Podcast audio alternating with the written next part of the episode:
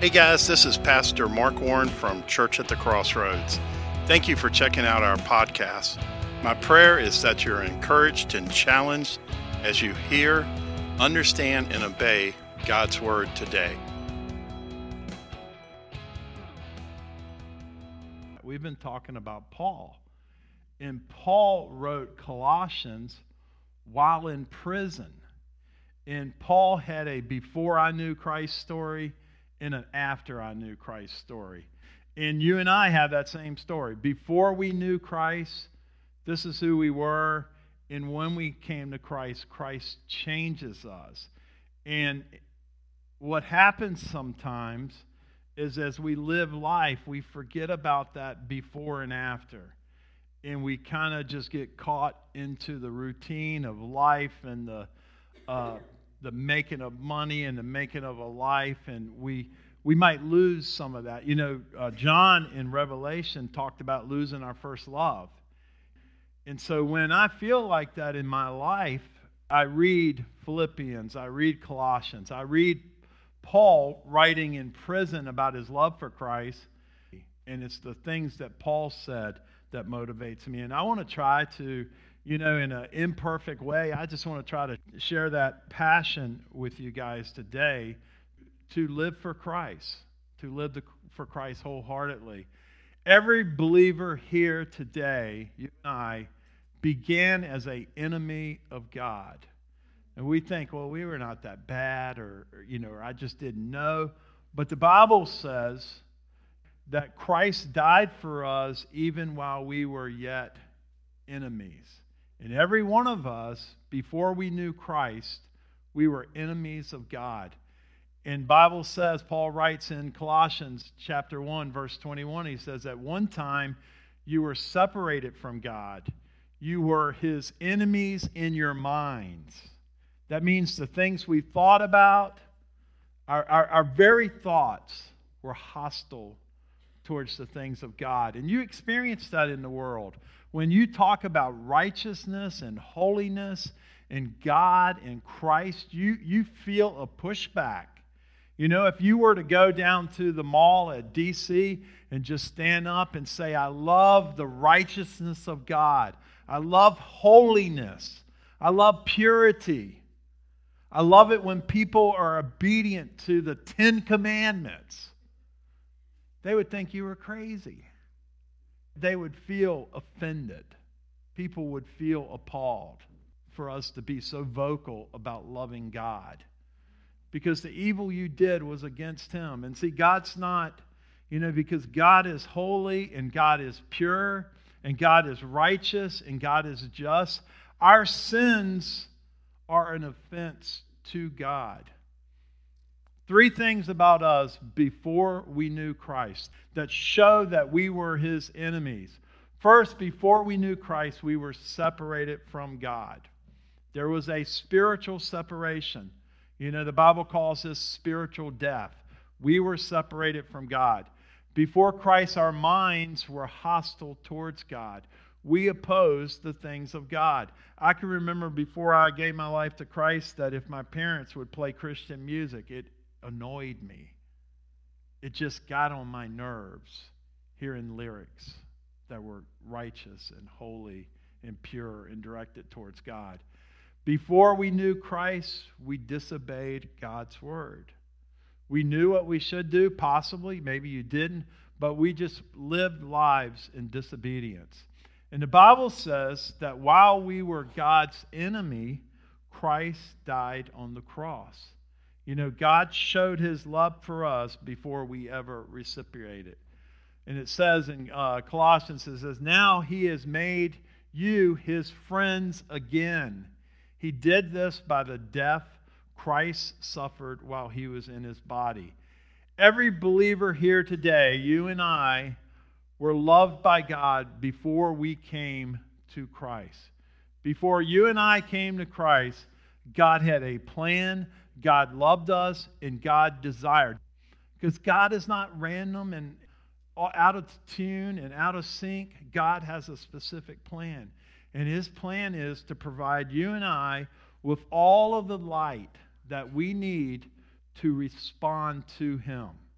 to provide us the greatest possible opportunity to respond to his son, surrender our life to Jesus, and walk a life holiness and purpose in him. And the fact that you're here means that God wants to use you in this local body to reach people in this community with the gospel and to help those people grow spiritually and eventually to serve Christ. That's his plan.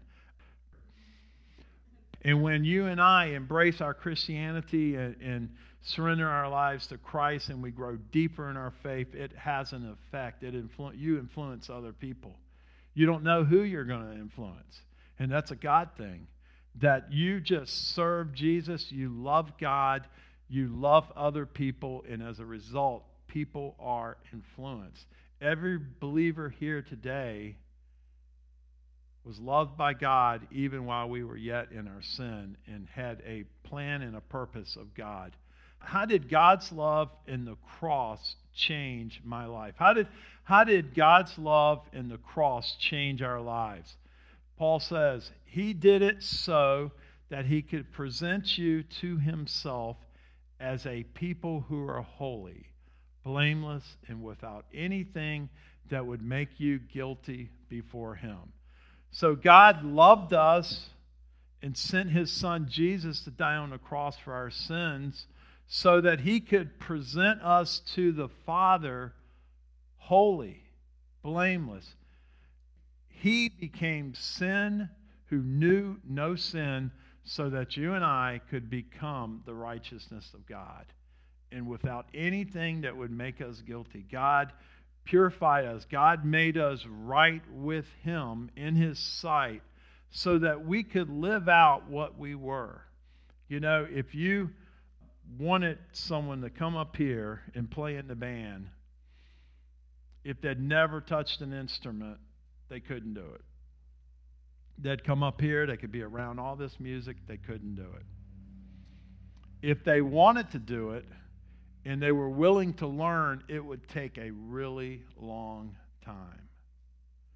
But if you gave them all of the ability to do it and placed them up here and they knew how to do it, you know, they would still have to learn and grow in that musical talent.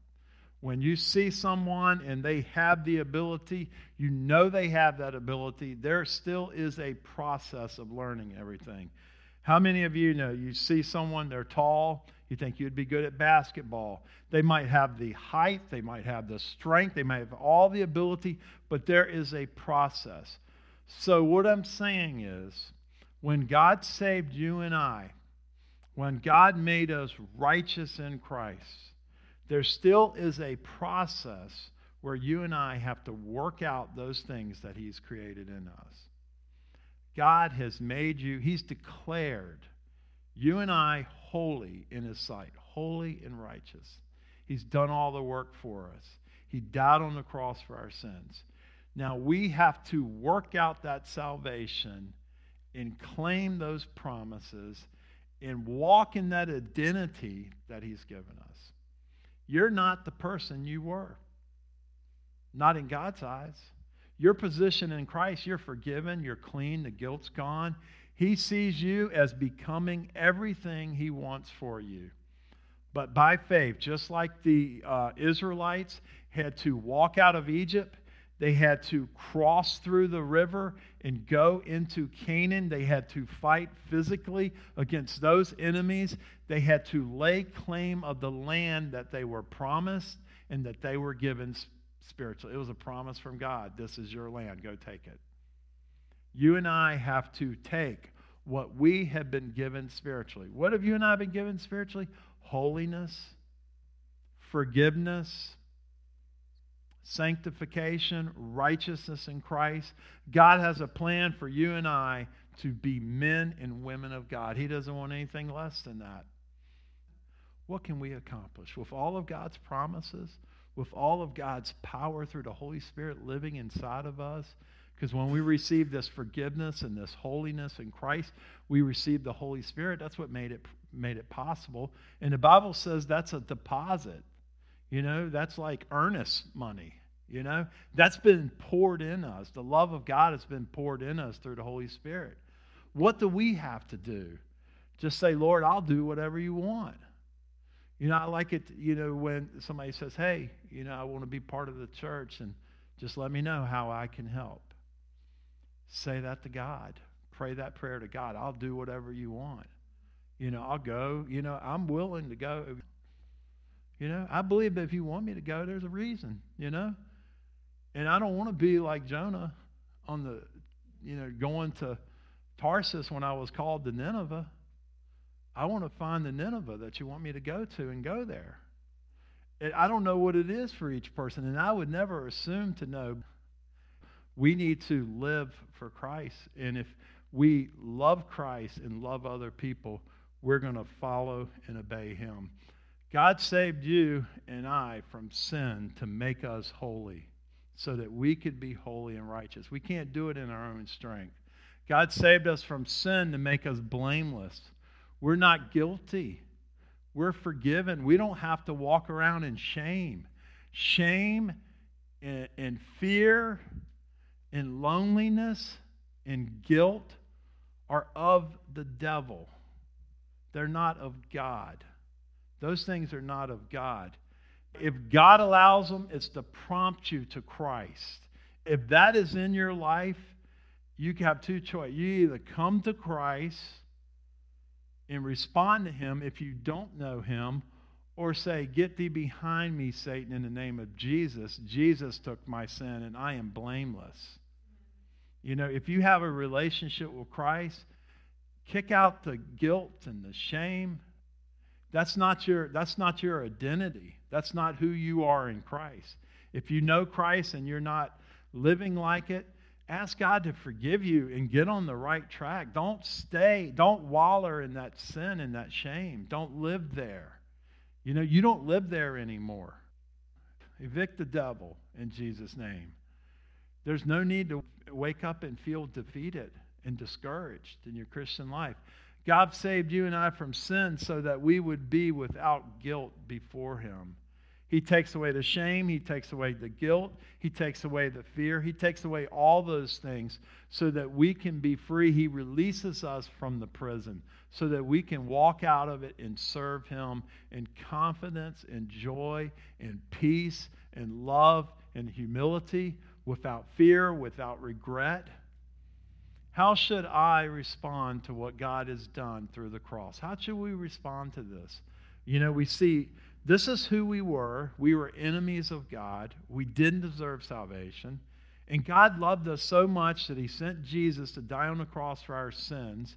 And He poured out His love on us so that we would be holy and righteous in His sight. What's the deal? What's the catch? what, are, what are we supposed to do? How do we respond? Well, we can't earn our salvation but we can love God as a reaction to our salvation. Every believer is called to continue to follow and obey Christ, demonstrating to the whole world a genuine faith. When we come to Christ and we give our life to Him, God causes us to repent from our sin, place our faith and trust in Christ alone, resulting in a transformed life that draws people to Christ. Paul was not perfect. You and I are not perfect. But what an impact Paul had. What an impact you can have. You and I can have an impact. Just the way you are, with your personality, just the very person you are, is the specific person that God wanted in your situation at this time to make a difference making it so clear to me that whether you've got the big personality, whether you've got the talent, whether you're a humble, quiet person, it doesn't matter. I've seen every type of person make a huge, huge impact for the kingdom of God. And if you're here today, you know, in God's sovereignty, in God's plans, God's placed you here to hear this message that your life can have a tremendous impact and legacy on the world that you will be in for however long until Jesus returns. That it's no limit. There's no containment. And I would believe that it will exceed so much of what you've seen. And that it is what will happen. This is Paul writing. That is what will happen if you continue to believe in the good news you heard. You must remain strong and sure in your faith. You believe, don't quit. You believe, don't give up. You believe, don't turn back. You must not let anything cause you to give up the hope that became yours when you heard the good news. When you heard the good news, when you walked into this building or when you were sitting at home and you found hope, you were like, I, I don't know where this is going, I'm discouraged, and you found hope in Christ. And you said, Jesus, I want you. I will give you a chance. Maybe you said that, or I'll surrender my life to you. But you found a better life, a hope. Paul says, Don't let anything, not the world, not anybody, not church people, not religion, don't let anything cause you to lose that hope. And what is that hope? That hope is Christ. Christ in you, the hope of glory. When you found Christ, you found every single thing that you needed. Your relationship with Christ is everything. You could take everything else away. You could put Paul in the prison. You can take all of these things away, and there yet there is still more hope just in Christ alone. Christ be magnified. Your relationship with Christ is what you need to accomplish all these things that we're talking about. You and Jesus. What does genuine faith look like? What does it look like? First, genuine faith results in trust in Christ. You trust Christ. You're not going to find hope in politics. You could place all your hope in politics. You can watch Fox News till 4 o'clock in the morning. You can watch it all. You can memorize everything. You can hope. You can believe in that all you want. These are men, men and women. They're going to let you down. They're going to do things, and you're going to think, why? You're not going to find hope in sports. I know that. When I was young, I can remember watching my team. I was watching the team and just, I, come on, do this, do this. You know, and, and being a fan of whatever team it is. You know, Tony Romo threw so many interceptions, I thought they were going to rename interceptions to Romos. And he threw them at the worst possible time because I was hoping for a Super Bowl, and my hope was dashed because my hope was in something that I couldn't control. I couldn't control what they were going to do. I could yell at the TV, I could get mad. I couldn't change the outcome. You can't change it in politics. You can't change it in a job or money or a relationship. Some people are seeking, well, if I could just find a relationship or this, whatever it is, if it's not Christ, your hope can be dashed. But if your hope is, is in Christ, there is no possible situation that you can conceive of when you would not have hope. If you're in the hospital bed, to be absent from the body is to be present with the Lord. Christ can heal you. Christ can give you peace. Christ can give you joy. Christ can teach you something spiritual. I've been in the hospital and God taught me spiritual lessons. I've walked out of the hospital with more humility, more perspective, more focus. He didn't give up on me, He was there. I started praying. The Holy Spirit would comfort me. You know, you can find hope on a job. You could be in a difficult job. Christ can give you. You could be in a prison camp. You could be Corrie ten Boom. Christ was there. You know, while Hitler was being all the hope that people place. You know, people actually placed their hope in the Nazi party. They thought they were doing what was right. They thought that they would, you know, just rise to this Superman and, and destroy the weaker elements of society and create this new society. They had all of their hope in that. The hope was dashed. It was based on, it was based on falsehood, it was based on evil. You can't find hope in anything other than the one who is the hope giver, Christ. So, genuine faith focuses your trust in Christ. And that produces peace and joy and love. The next thing is genuine faith results in repentance from sin. When you truly place your faith in Christ, you realize that there is an enemy. That enemy is anything that offends God. Anything that is sinful and offensive to God will destroy you and I. There is nothing good in that which is evil. You know, when people delight in evil, it leads to destruction and judgment because evil will not be in heaven. Impurity, unrighteousness, unholiness will not be in God's presence. And when you come to Christ, you will dislike and want to leave that type of lifestyle. Will you make mistakes? Absolutely. That's why we have repentance. Repentance is asking God to forgive us for what we've done wrong and turning away from it. And the more you repent, the more you trust in Christ, the more you will mature and become a man or woman of God. Finally, genuine faith leads to spiritual transformation. Spiritual transformation is simply you and I becoming the person that God created us to be. Spiritual transformation is the result of genuine faith. When you place your faith in Christ and trust Him and turn from your sin, over time you will become a spiritually mature person. You will become a man or woman of God. Maturity is when you take joy in other people's success. And that's kind of what spiritual transformation is in the Christian life. When you mature in the faith, you want to see other people growing and doing things. And you take delight and joy in their success. And you're more comfortable and you kind of feel like it's not all about me. I want to see other people grow and flourish. And I'll be honest with you, it's a freedom to feel that way.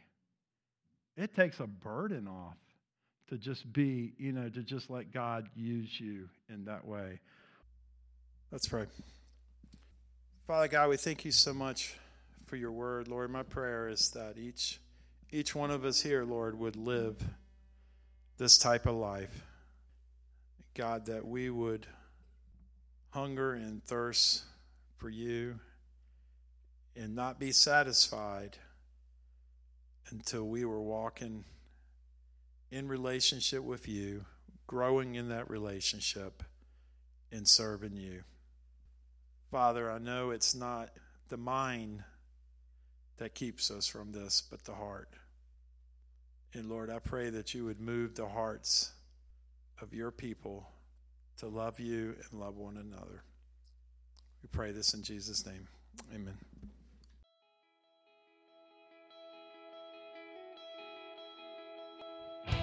Thanks for joining us today. Visit us at crossroadsahoskie.com for more information, additional resources, and service times.